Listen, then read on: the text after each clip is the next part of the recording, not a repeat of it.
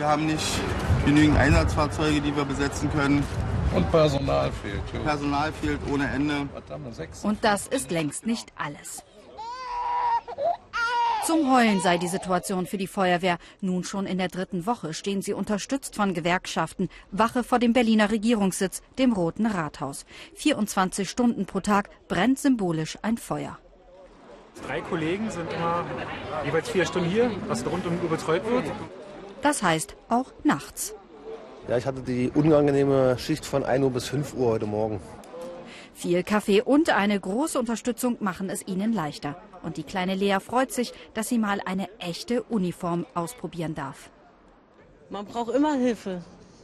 Und dadurch, dass wir bei der Kleinen viel Hilfe mal brauchen, finde ich es gut, dass sie es machen.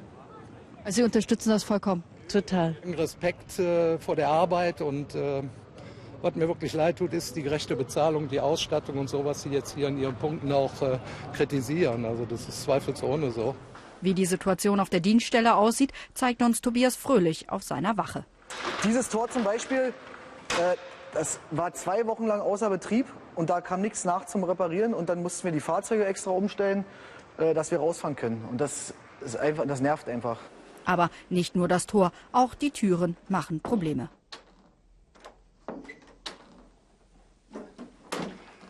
Und bei diesen Duschen und Sanitäranlagen kann man froh sein, dass es überhaupt fließendes Wasser gibt.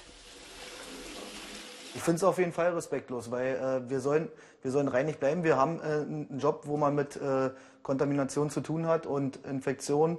Und von daher wäre es schön, wenn man sich anständig duschen könnte.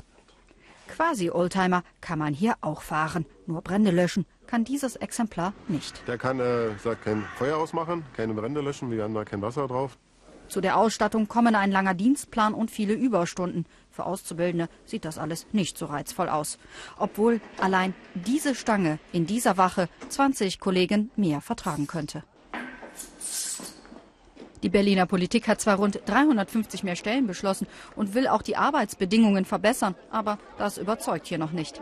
Am Abend haben sich hunderte Motorradfahrer auf dem Weg zum Roten Rathaus gemacht, um ihre Solidarität mit den Feuerwehrleuten zu demonstrieren.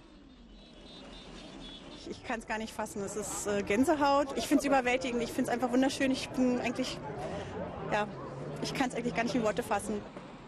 Viele sind heute gekommen. Aus der Berliner Politik allerdings niemand. Der Bürgermeister ist diese Woche auf Dienstreise.